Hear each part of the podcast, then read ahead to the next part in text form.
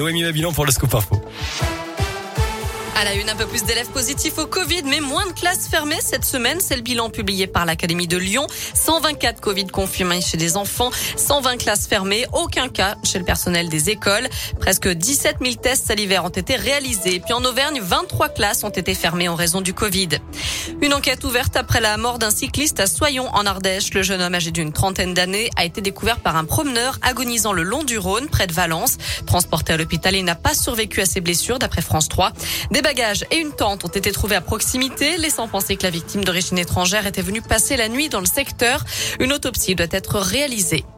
Vous avez des questions sur les successions, l'immobilier ou les contrats de mariage? Les notaires lancent aujourd'hui Notaire Info, une ligne téléphonique d'information juridique pour renforcer l'accès au droit et à la justice des Français. Attention, service payant 80 centimes la minute. Dans le reste de l'actu, un dernier adieu à Bernard Tapie. Les obsèques de l'ancien homme d'affaires et ex-patron de l'Olympique de Marseille ont été célébrées à la Major, à Marseille. Des politiques, des sportifs et plusieurs artistes ont rendu hommage à celui qui a été brièvement ministre sous Mitterrand. Bernard Tapie a succombé à un cancer dimanche à l'âge de 78 ans. À l'étranger, une explosion ce matin dans une mosquée chiite dans le nord de l'Afghanistan. Un attentat suicide qui a fait au moins 50 morts et 140 blessés. Bilan encore provisoire. Et puis deux journalistes ont reçu aujourd'hui le prix Nobel de la paix, la Philippine Maria Ressa et le russe Dimitri Muratov, récompensés pour leur combat pour la liberté d'expression. Une liberté bien souvent menacée par la répression, la censure, la propagande et la désinformation dans leur pays. Allons, on ouvre la page des sports avec du foot on connaîtra ce soir la liste des nominés pour le Ballon d'Or.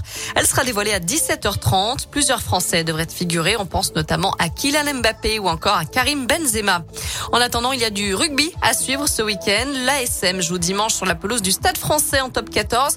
Et en Pro D2, l'USB se déplace à Aurillac et Oyonnax joue à domicile contre Mont-de-Marsan. Coup d'envoi de ces deux matchs ce soir à 19h30. Enfin, vous rêvez de jouer aux voyageurs sans vraiment partir en voyage L'aéroport de Genève a besoin de vous.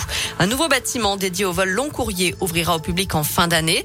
Mais avant cela, l'aéroport souhaite faire des tests d'expérience passager. Autrement dit, vous endossez le rôle d'un voyageur, vous marchez des kilomètres dans l'aéroport, vous présentez votre carte d'embarquement, vous vous installez en salle d'embarquement et vous attendez l'avion qui n'arrivera jamais puisque c'est un test.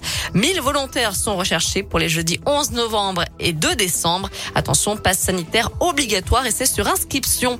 Voilà, vous savez tout pour l'essentiel de l'actu de ce vendredi. On jette un œil à la météo avant de se quitter. Pour cet après-midi, bah, vous le voyez, hein, c'est une alternance de nuages et d'éclaircies. On va voir le soleil, mais les nuages ne seront jamais bien loin. Les températures varient entre 13 et 16 degrés pour les maximales. Et grosso modo, ce sera la même chose demain et dimanche avec des températures qui grimperont jusqu'à 18 dimanche. Merci.